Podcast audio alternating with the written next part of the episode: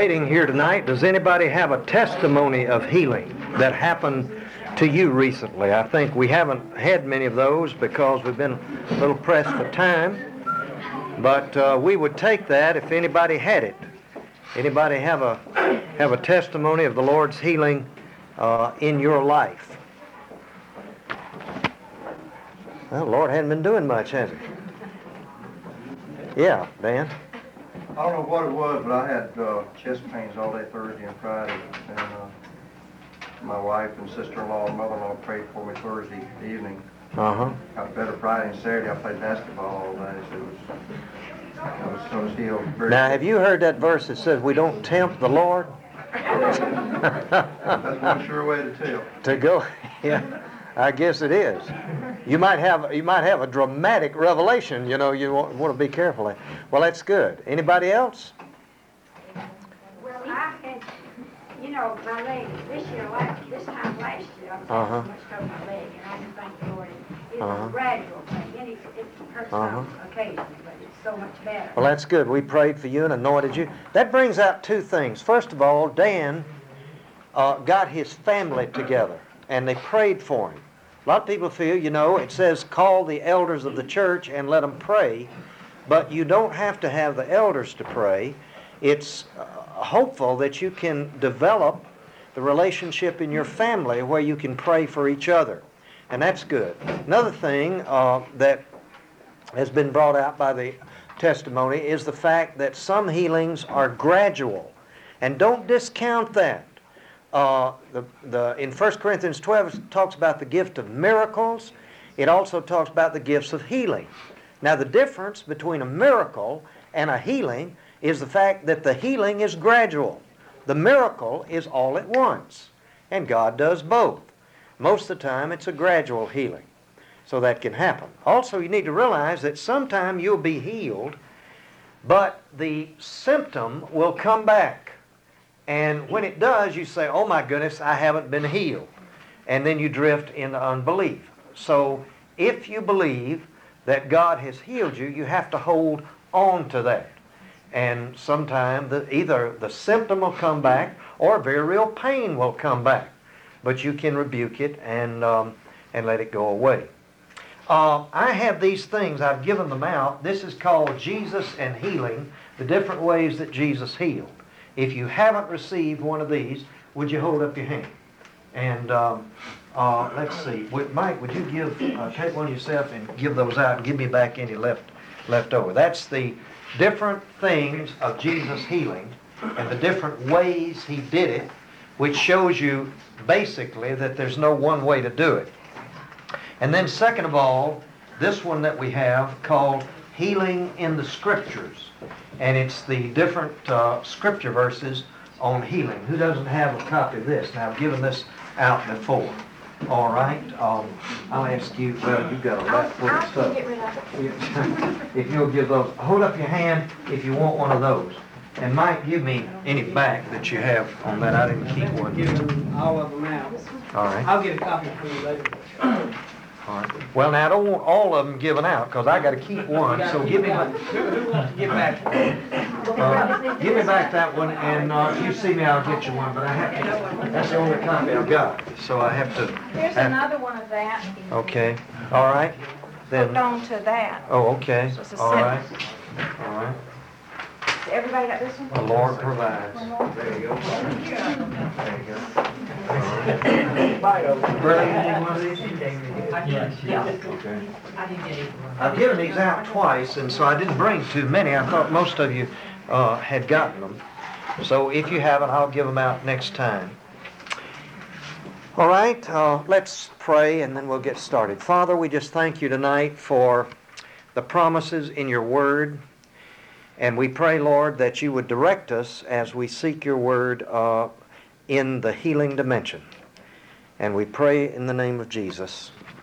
Amen.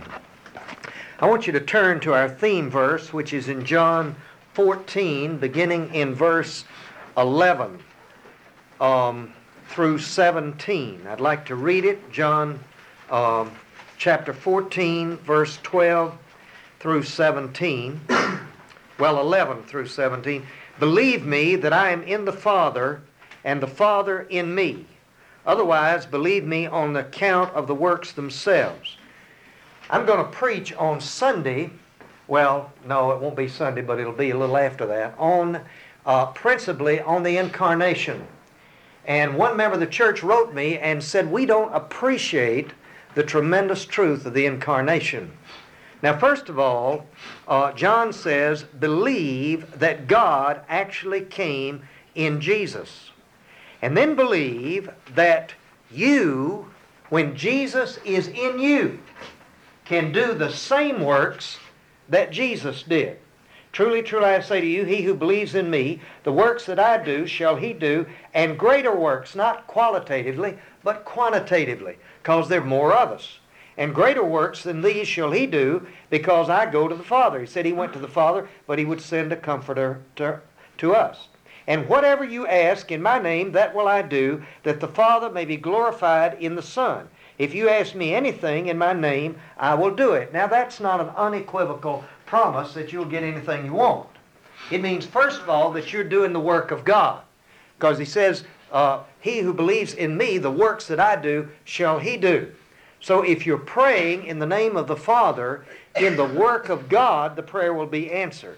If it's only something for self, God can still answer that, but you don't have a guarantee that He will answer it. You may be praying for the wrong thing. Also in verse 15, if you love me, you will keep my commandments. And that means you can't be out of the will of God and expect answers to prayer. Uh, Sometimes they come. That's just God's grace. But it has that dimension.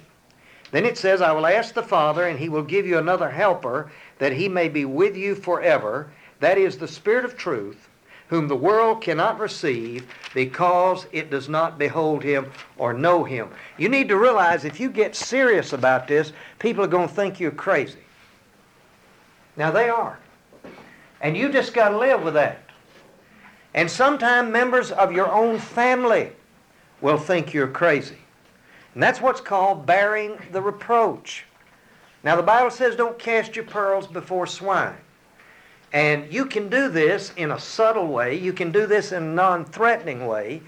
And you don't have to be the white Lone Ranger, you know, that, that you're the super spiritual person. You can come, Bible says, humble yours, yourself, and I will exalt you.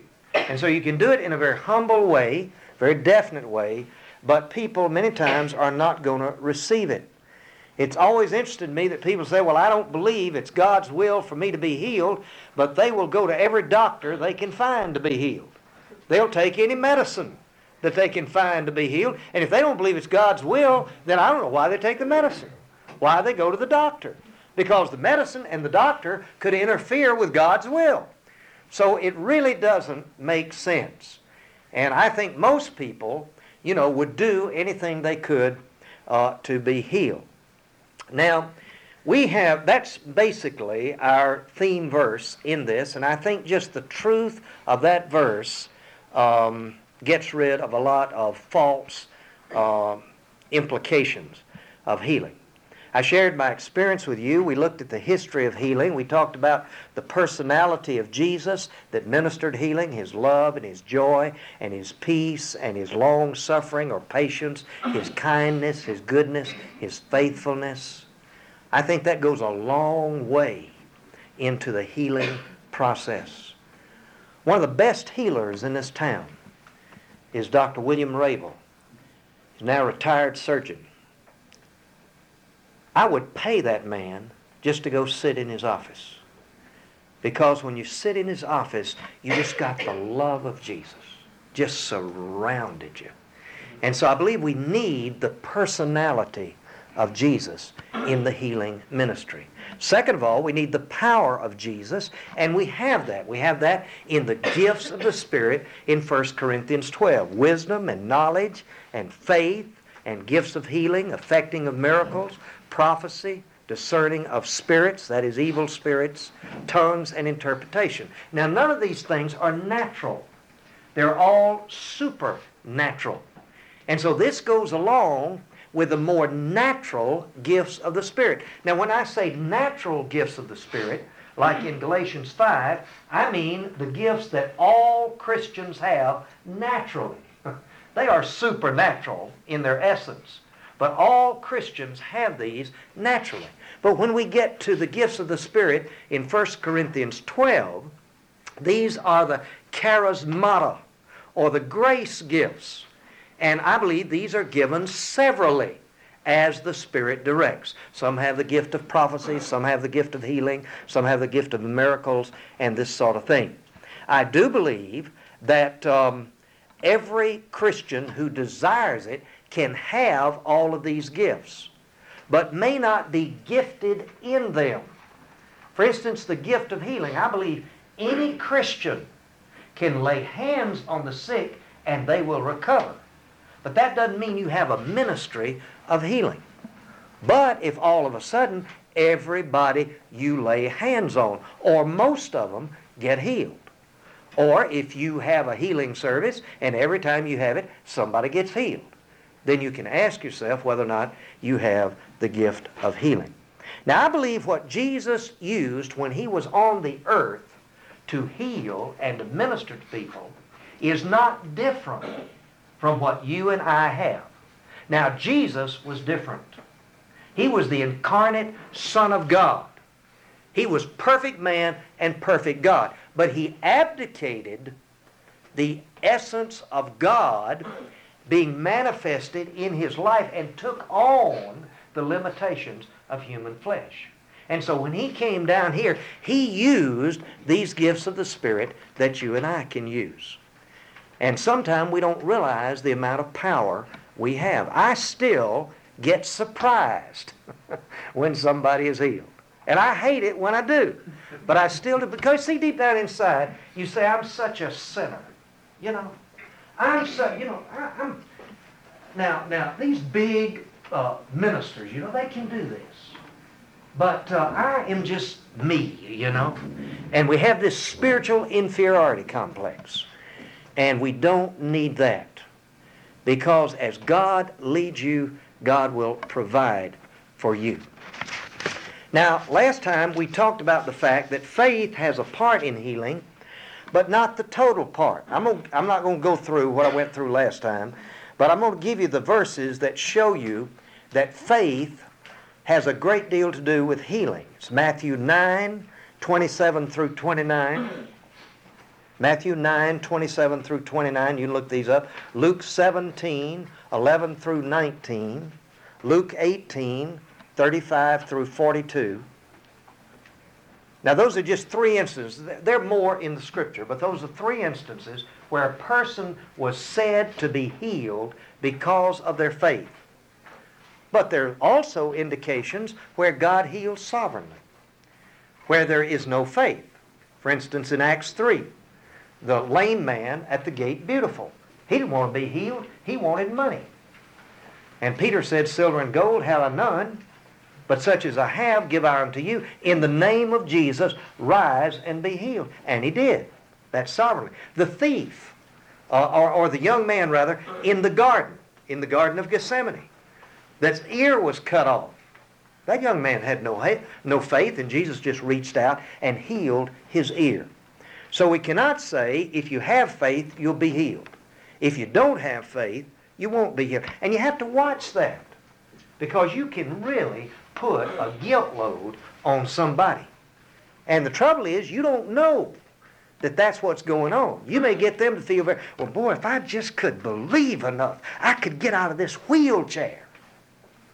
Now, undoubtedly, they can believe and get out of wheelchairs.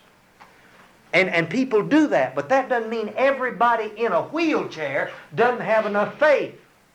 Because you don't know all the things involved, and you have to be real careful about that. So faith can be used in healing, and is, and God heals sovereignly, and sometimes God doesn't heal. And I wish I could explain all that, but I've read part of this before. I want to read you what Kathryn Kuhlman said. Now, I met Kathryn Kuhlman one time. I even, I even ministered to Kathryn. That was a weird experience. But anyway, uh, I knew her, and I observed her ministry firsthand. And I would say that probably God used her more than any other single individual that I know in healing. And this is what she writes. She said, There was a day when I was very young and I knew a great deal more than I do now. I said, You must do thus and so to be healed. There are certain conditions that have to be met. I thought, for example, that faith on the part of the seeker was absolutely necessary. Then one day I got the shock of my life. A man said his deaf ear had just been opened in a service, but he said he had no faith at all. I don't believe in it, he said. I never go to church. Well, there went my theology out the window. Take another example. 20 years ago, this is Kathryn Kuhlman. I believed that absolutely come hell or high water, that's what she said, it was God's will for everybody, without exception, to be healed. But I've watched this thing very carefully. Now I see that we can't demand or command that God do anything. In general, I definitely believe it is God's will to heal.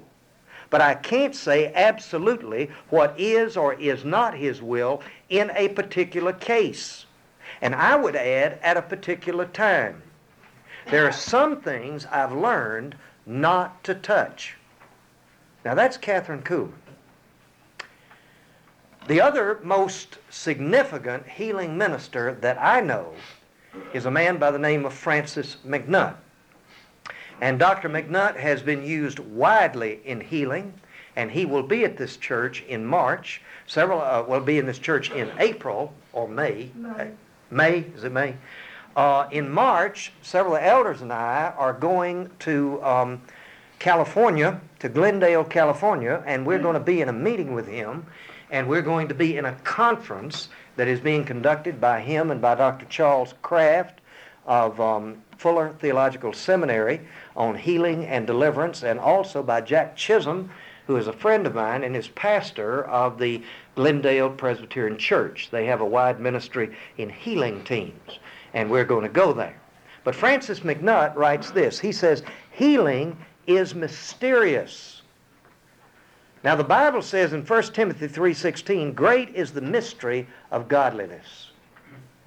Now, you have to look at the context. It's talking about the incarnation. Uh, Paul says, Great is the mystery of godliness. And then he goes on to say, God was revealed in the flesh, beheld by angels, believed on by the world, taken up in glory. Now, he's not talking about healing there. He's talking about the fact of the living God being in man's flesh. And then that man's flesh dying and being resurrected and taken up to God. And he said we can't understand that. But what have we said? We have equated healing and the atonement, right? That's what we've done. So if you can't understand the atonement completely, then don't expect to understand healing completely. Francis MacNutt said healing is a mystery. The best that man can do is bow down before the mystery that is God. When God chooses to reveal his mind, we can act with assurance.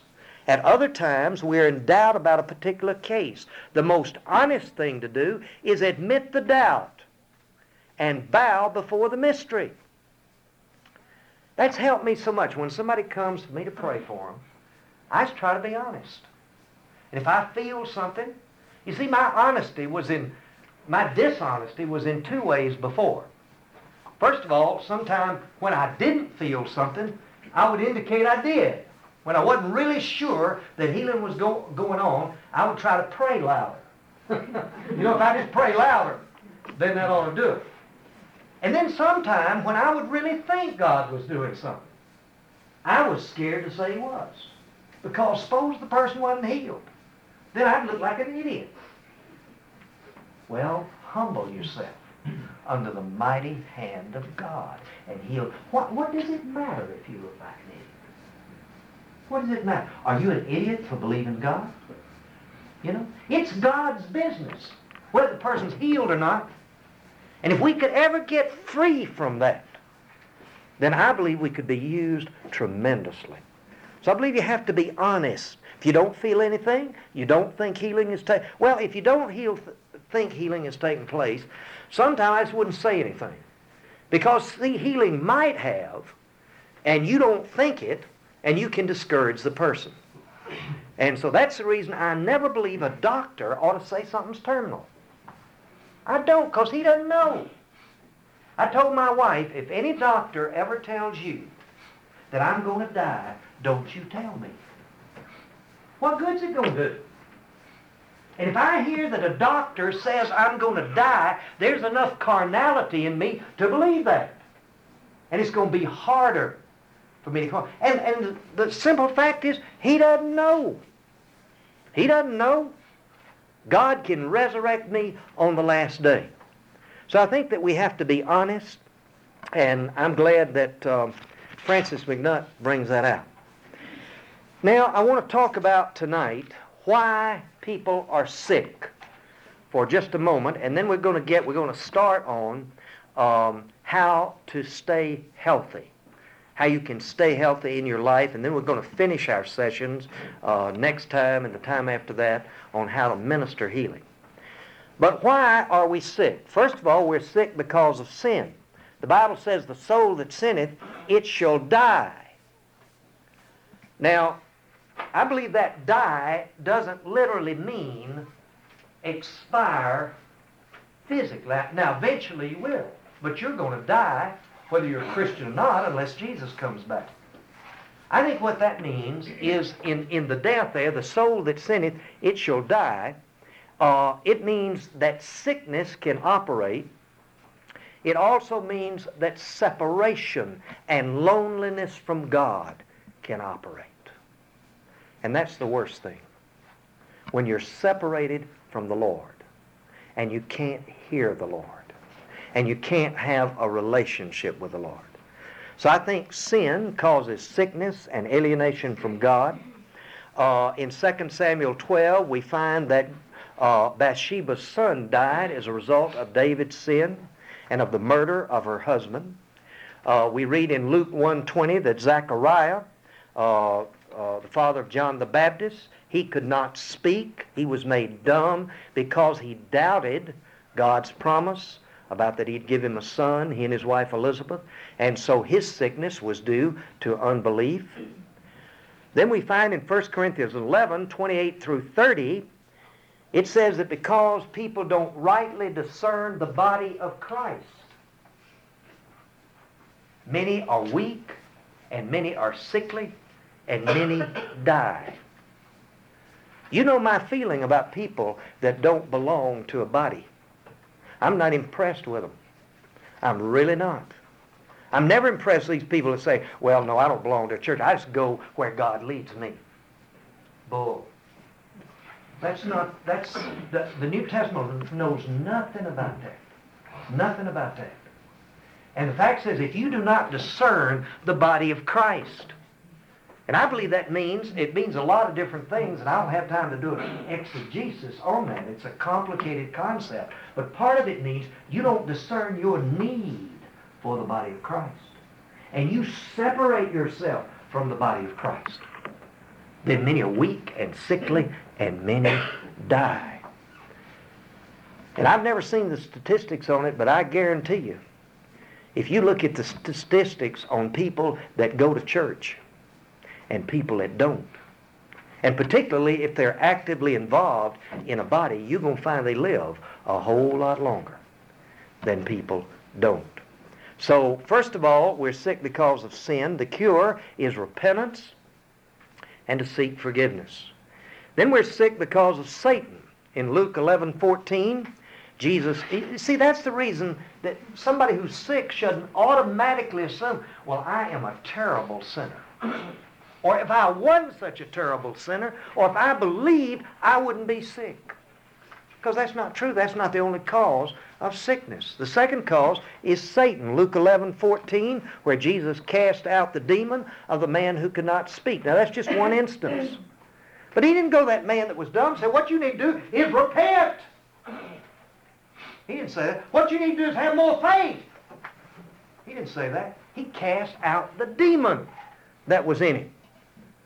And so faith and, and, and sin are irrelevant when Satan attacks Also in Luke 13, 16, a woman was bound. I'm not sure what bound means. Uh, I tend to believe it means bound with evil spirits, probably depression, anxiety, things like that. It might be a physical thing, but a lot of times when a person is bound physically, it's because of that. Uh, Marie DeLeon, who is a uh, counselor here in town, told me that she was at Mandela, and there was a man that was in, in uh, extreme depression and was bent over, just like this. He couldn't even straighten up. He asked her to pray for him. She prayed for him. And he was sitting down in a chair like this when she prayed, and after she prayed, he kind of straightened up a little bit, and then she got ready to leave. And he walked out with her. He walked out of the room, and she walked down the hall. By the time they reached the end of the hall, he had straightened completely up. So you see, he was bound physically, but there was emotional context to it. That's what Satan will do. Also in 2 Corinthians 12, where Paul talked about his thorn in the flesh, he said it was a messenger of Satan. Now, I do not believe that was sickness. There, I've already gone through that. I'm not going to go through all that. If you want me to know, if you want to know why, I, I'll relate it to you. But I don't believe it was sickness. I believe it was discouragement. I believe that was one of the chief things, and uh, I think that was because of Satan's affliction of um, you know, the people that Paul had to deal with, this sort of thing. The cure for sickness caused by Satan is deliverance or medicine. Sometimes medicine can be helpful. I believe sometimes Satan can bind a person and bind their metabolism. It's particularly true in cases of depression. And you can cast out the devils or you can lay hands all day long. And what they need, and Larry Pierce would, would I think, uh, validate this, they need to go and they need to have their metabolism straightened out by medic- medication, and that can happen. Also, inner healing can be used um, in this regard, and I'll say something about that later. So, one cause is sin, the second cause is Satan. Third, is imperfection in the created order. In Genesis 3 14 through 19, it talks about that creation fell when man fell. And that's the reason that he was banished from the Garden of Eden. That's the reason a woman has pain in childbearing. I don't believe God ever intended that to be painful. But that was part of what happened when man fell from God's grace. Many pains we endure. Now you might turn to Romans chapter 8 for just a minute. Romans chapter 8, beginning in verse 16.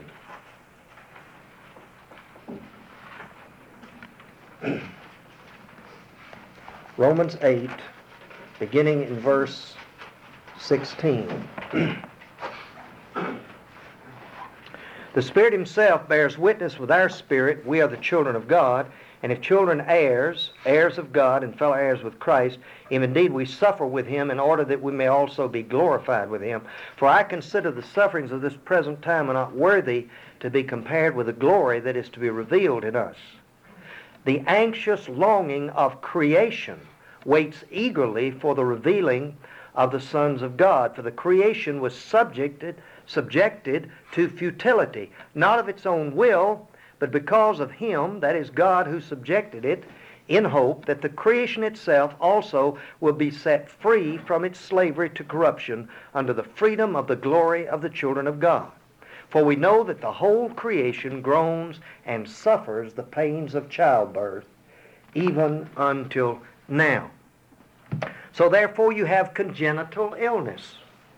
You have a child that is born deformed because of the imperfection in the created order. Also, you have, you know, you have a Christian who loves the Lord, who believes the Lord, everything else. He's riding down the road, and all of a sudden a drunk crosses the median, hits him head on, and kills him. Now, you can't say that's because man didn't have any faith. You can't say that's because, uh, you know, the man uh, was, was sinful. That's just the fact that you live in a created order that has fallen. You can be walking down the street and a, and a, uh, you know, something can fall, fall off of a building. A rock can come down. And so there are, that's one of the causes of sickness and sin in this world. So we have uh, the cause of sin, we have the cause of Satan, and then we have the imperfection in the created order. Those are three reasons for sickness, and then I have a fourth one. don't know. That's my fourth category. we don't know. We don't know why it's happened, and that's when you get need the gift of discernment. And um, uh, the the cure for uh, this when you don't know is forgiveness, sometime deliverance, sometime medicine, sometime inner healing. Now, inner healing is where you deal with the resentments or the bitterness or the painful things the person has experienced in their lifetime. Uh, one lady in this church was telling me about an instance she had with a former pastor where she came to him and he went through every part of her life with her and would, would uh, in a cleansing way, dealing with these things. And this resulted in this inner healing. And she's never had a need for anything like that since. So sometime when you pray with somebody and they're not healed and you don't know why, then you realize you need the discernment of the Lord. Now, we're going to get into the um, next to last area we deal with, and that is how to stay healthy. How to stay healthy. And um, I want to talk about that from the theological perspective, but also there's another perspective. The Bible says that your body is the temple of the Holy Spirit. And if you have a house and it has a warped roof or warped wall or sagging beam, you're not going to just pray.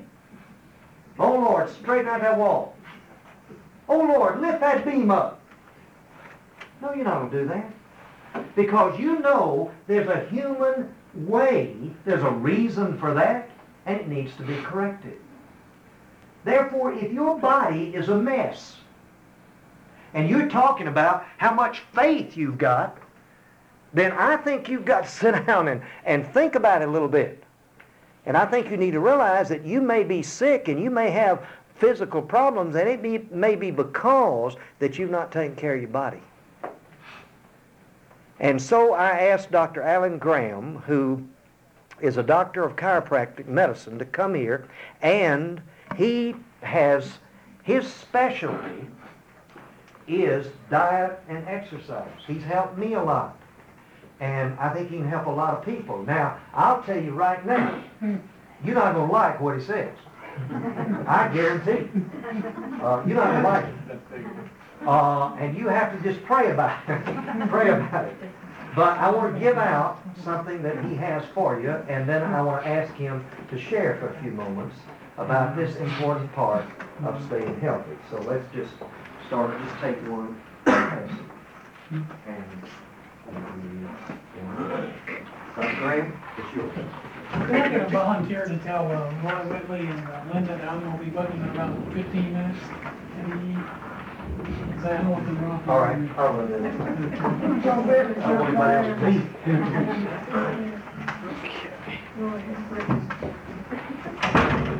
Um, Two weeks ago, Dick asked me to come talk to you for 10 minutes about staying healthy. And it's difficult to explain it to you in 10 minutes, but we're going to try to cover a few basics in 10 minutes and let the handouts fill in the difference. Uh, he has taken care of the spiritual very well, and so I'm not going to really cover that. I'm just going to hit the natural part because I think there's things that we all can do in our health care at home that will significantly improve our, our health and longevity. And I've asked God to give me three major topics, uh, and He gave me three major topics to talk with you about. And they are diet, exercise, and stress. Yeah, okay. There's no secret that uh, the major amount of healthcare expenses that you may incur in your lifetime have to deal with heart disease and cancer. And there was an article in today's USA Today it said that stroke, coronary heart disease, diabetes, chronic obstructive lung disease, lung cancer, breast cancer, cervical cancer, colon and rectal cancer, and liver disease killed 427 of every 100,000 Americans. The CDC's Robert Hahn said, we don't think that, th- that this has anything to do with the physical environment, but rather with the lifestyles of the people. Now, it just so happens that the state of North Carolina is in the bottom 25%. Uh, of all the states, we have one of the highest rates of death from preventable degenerative diseases throughout the whole country. Michigan was the worst, Hawaii was the best. Okay. So now, you know, you, you may have not known, but you ought to see that diet does have a role in heart disease. In an article that from uh, the Winston-Salem Journal, October of 90, uh, from the Los Angeles Times by Janie Scott, he's quoting some doctors at UCLA. He says, an estimated one-third of all cancer deaths may be related to food. That's as many perhaps, that's as many as, perhaps more than, can be traced to tobacco.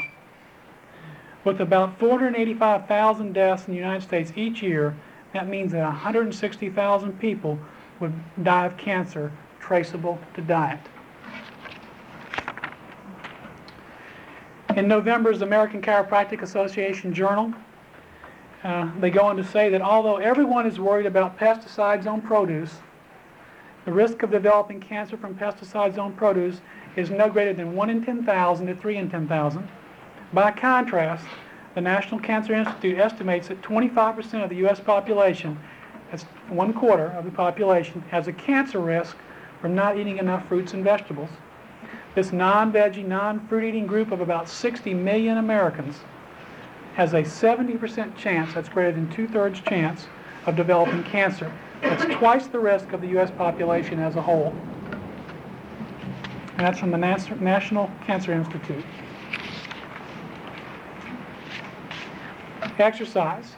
If we look at the topic of exercise, um, Jane Brody, in her health column in the Winston-Salem Journal, October 1990, said that in fact, according to recently, a recently published survey, an analysis by the Federal Center for Disease Control in Atlanta, an elevated level of cholesterol in the blood is now even the most important factor in deaths from heart attacks in this country.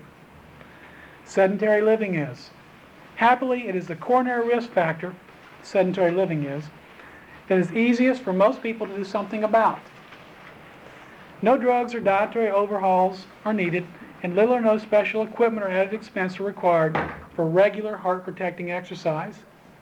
The third area was stress. And let's just take high blood pressure, a typical thing you would associate with stress. Regular, she goes on to say that regular physical exercise can help to lower blood pressure, enabling some people with mild high blood pressure to achieve a normal pressure without medication. By lowering blood pressure, you can reduce your chances of suffering from a stroke or developing kidney disease. Okay, well, now, if we go on to look at stress and how it affects the Christian in particular, I'm going to quote two major Christian authors. The first is Dr. James Dobson, a very eminent Christian psychologist that's had a profound effect on Christian psychology in this country. He says that time and fatigue pressure are a major factor affecting the American home. Another area of stress is financial. Larry Burkett, the noted Christian uh, financial consultant, says that improper budgeting and too much debt adversely affect the Christian home, Christian marriages, relationships um, within the marriage.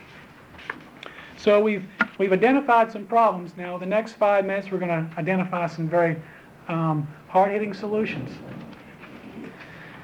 Uh, in Deuteronomy, it says that it'll be a perpetual statute for you and your generations that you're not supposed to eat fat. And that's, you know, that's one of the books that, um, first five books of the Bible, it was part of the law or the Torah. And if we look at common, you know, modern day research today about fat, there's an article that appeared in the Winston-Salem Journal, July of 90. It goes on to say it's from the Associated Press in London. A strict low-fat vegetarian diet can reverse damage caused by heart disease, according to the findings of, of an American study published in the weekly British medical magazine, The Lancet. That's the equivalent to the Journal of the American Medical Association that we have in our country here. The lifestyle heart trial was conducted on 41 heart disease patients by the Preventative Medicine Institute, Research Institute of Sausalito, California. Dr. Dean Ornish, the study's coordinator, says what we're finding is that heart disease may be completely preventable for most people if they're willing to make the changes in their lifestyle. Uh, he had an experimental group that he that he fed a low-fat vegetarian diet with regular exercise. 82% of those folks reversed coronary artery disease. Okay, he did that with a diet that was had a um, percentage of fat in terms of calories, it's percentage of fat in terms of calories of 10%. He also studied the typical recommendations of the American Heart Association, the 30% uh, percentage of calories from fat, and he found that about half of those people experienced a worsening of arterial blockage. The average American has 50% fat in their diet. If you get down to 30%, you're, you're borderline on whether you're going to lay down new fat or not in your body. It takes, to get, it takes about 10% fat in the diet to start to reverse it. Now the question you may ask yourself is, do I have heart disease? Well, Dr. Crane at the Weimar Institute wrote an article and he said that autopsies of servicemen killed in action in the Korean and Vietnam War revealed that 45 to 70 percent of the healthy young men had some degree of atherosclerosis, simply stated, fat in the arteries, and that 5 to 15 percent had severe narrowing of the coronary arteries. His research came from the Journal of the American Medical Association in 1971.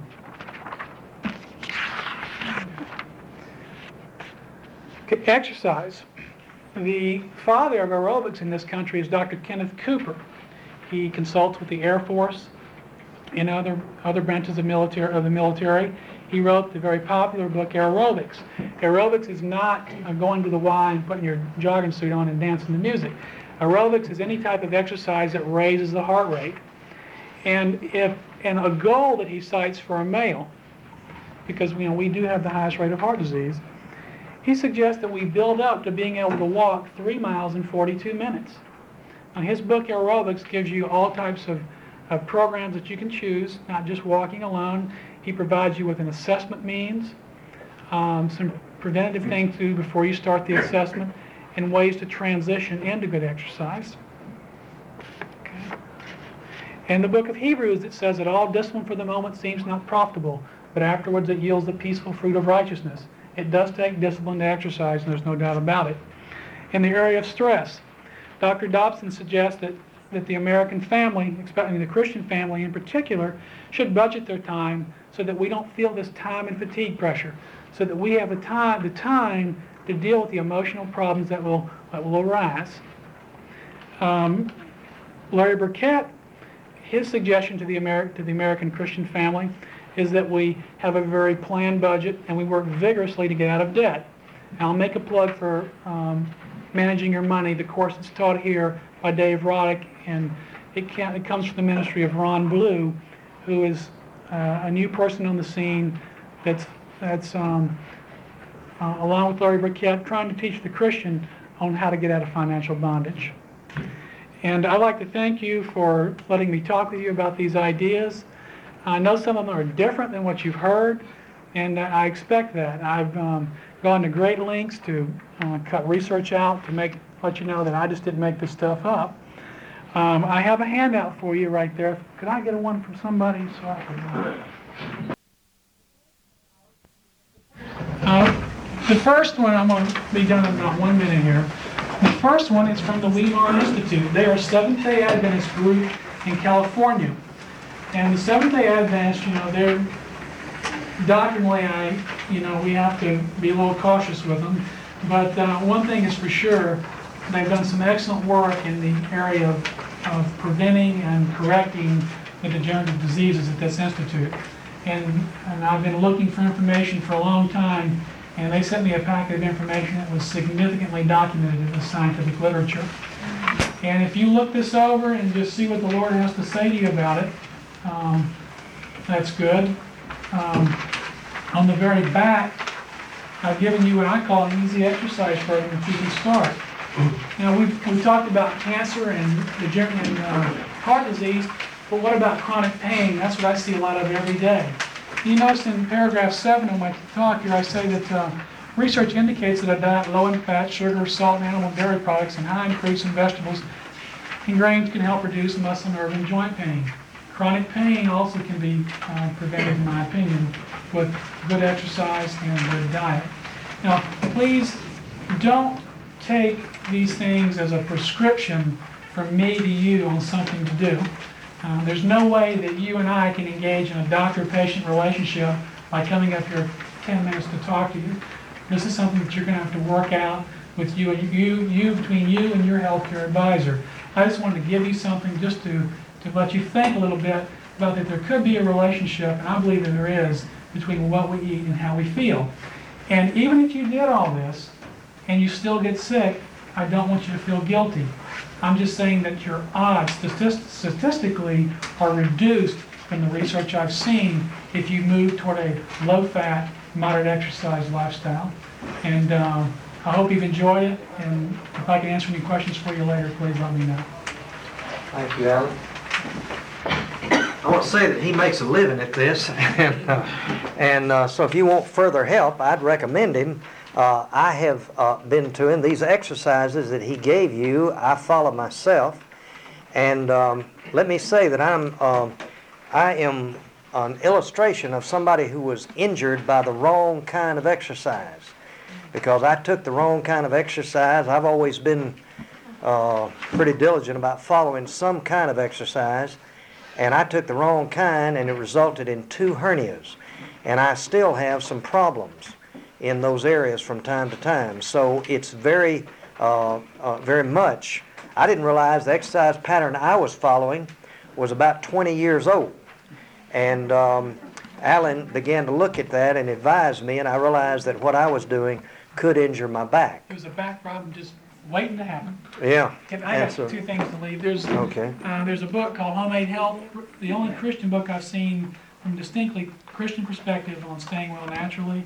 Now, there are others out there, but I, and uh, I've taken a look at this, I'll leave this up here for you to look at.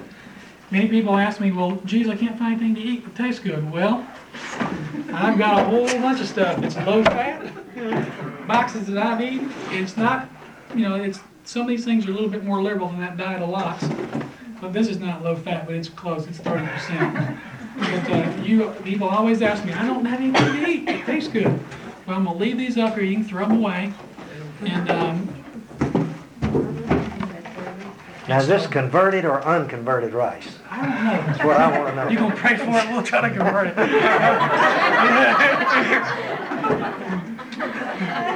Thank you, Alan. Next time, next time when, when we get together, we will talk about, incidentally, Alan is leaving, he's going out on the EE, he's in our Evangelism Explosion program. Appreciate you coming, Alan. Um, next time, we're going to talk about uh, some of the theological and biblical ways uh, to stay healthy. Uh, we have um, one young man here tonight who has come here to be prayed for. And I'm going to ask him to come up this time. It's Alan Woosley. Would you come on up, Alan? I know uh, you're here. And um, uh, Nick, I'm going to ask you to come help me pray. And we're going to pray for Alan. Alan is not a member of this church. I will require that for a prayer. But uh, we'll see what we can do. Alan has had uh, for a long time uh, very severe migraine headaches. And so we're going to pray for that. And um, he's told me that. that. That speeds us up a little bit. I don't have to ask him what the problem is because he, he told me that this afternoon. And what we do, he comes with a definite uh, problem and we're going to pray.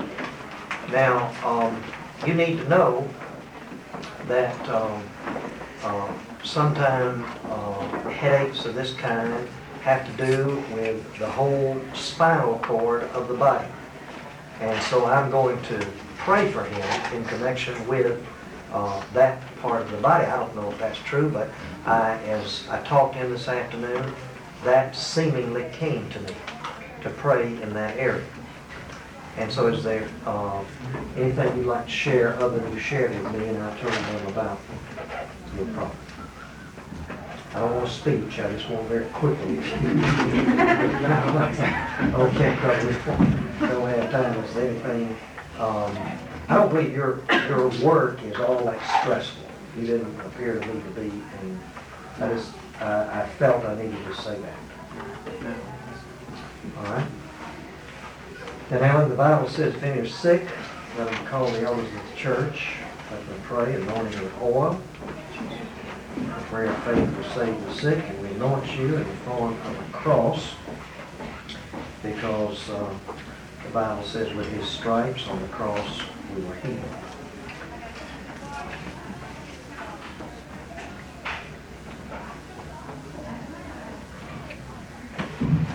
Father, we come to you in the name of Jesus for Alan. We pray, Father, that you would reveal to us because there's no way that we know how to pray. We know that he's had medical help and it hasn't helped. And so, Lord, we, um, I believe that he's been diligent in trying to deal with this. And so, Father, you just reveal anything that uh, you would specifically want me or want Nick to pray for this time. Thank you,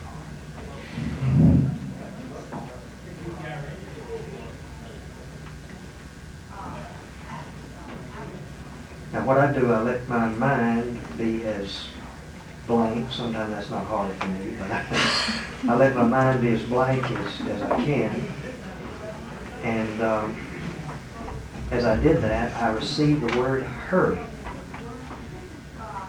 The word hurry. Nick, did you receive anything from me? Did you receive anything? Meeting with that Only thing that popped in my head was forgiveness. Why don't I come down here with the others? Father, in the name of Jesus, we come to you. And Father, we pray for, we all live in such a rush environment, Lord, and I just pray for my brother here, that you would enable him to so order his life.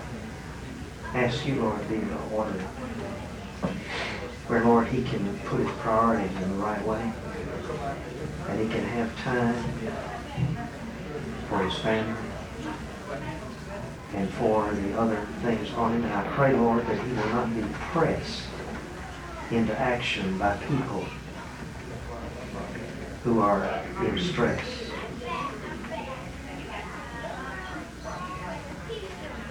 Dear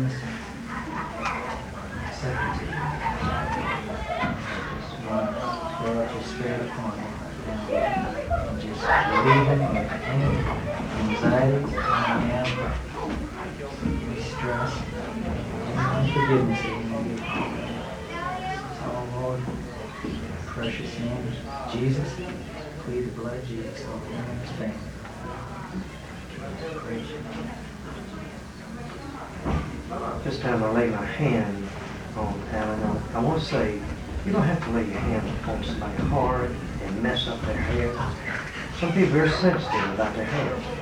And if you mess up their hair, that's all they'll be thinking about. So lay your hand very lightly. Thank you, Father. Lord, we praise you. Lord, we pray for your healing in the name of Jesus.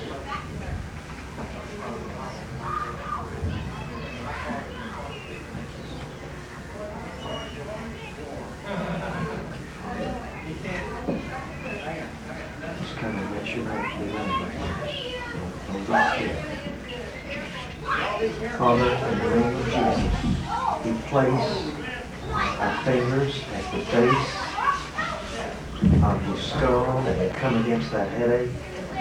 We come against any guilt of unforgiveness. or any unresolved unforgiveness. Lord, we come against uh, pressure and yielding to pressure. In the name of Jesus. And Father, we pray for the healing of his body. But right now, Lord, you would just cause all these um, parts of his skull in the lower area to just come into line if there's any blockage. We pray, Father, for the spinal cord and the upper part of that spinal cord. We ask you, Lord, to knit those things back together. In the name of Jesus. We pray that this headache, this affliction of the evil one will be healed. Thank you, Lord. And that he will no longer have this affliction. Thank you, Lord. In the name of Jesus. I think we're out of town, uh, out of time, but let me ask you, um, did you witness in the thing of the, the pressure of hurry or unforgiveness, was that anything that, you don't have to go into detail or say anything about it, just if, if you witnessed to that in your own, own life, is that really from the Lord? Problems in hurry. I don't. He says he doesn't know of any unforgiveness. Well, it may be, it may have missed it. It may be that you're not aware of that. So I just ask you to think about that. And, um, uh, because we, you know, we have some more, tell us what you've done. And let- us know. Did you have any headache when you came in here? Yes. I say, well, so you wouldn't know if it, it was going, it comes and goes. But, um, so, and if it comes back, you immediately rebuke it. And don't let it set in. When you feel it's coming on, put your, put your hand on yourself and say in the name, or I, I think probably better if you put it back here and say in the name of Jesus. You lay hands on yourself. In the name of Jesus, that headache, before it has a chance to catch on. That is where they start. It is where, okay. Well, praise the Lord. Thank you. Thank you. Brother Parsons, you said there'd be another session. This is six, and will it be Uh, another? Yeah, I think two more. Eight? Yeah, be two more sessions.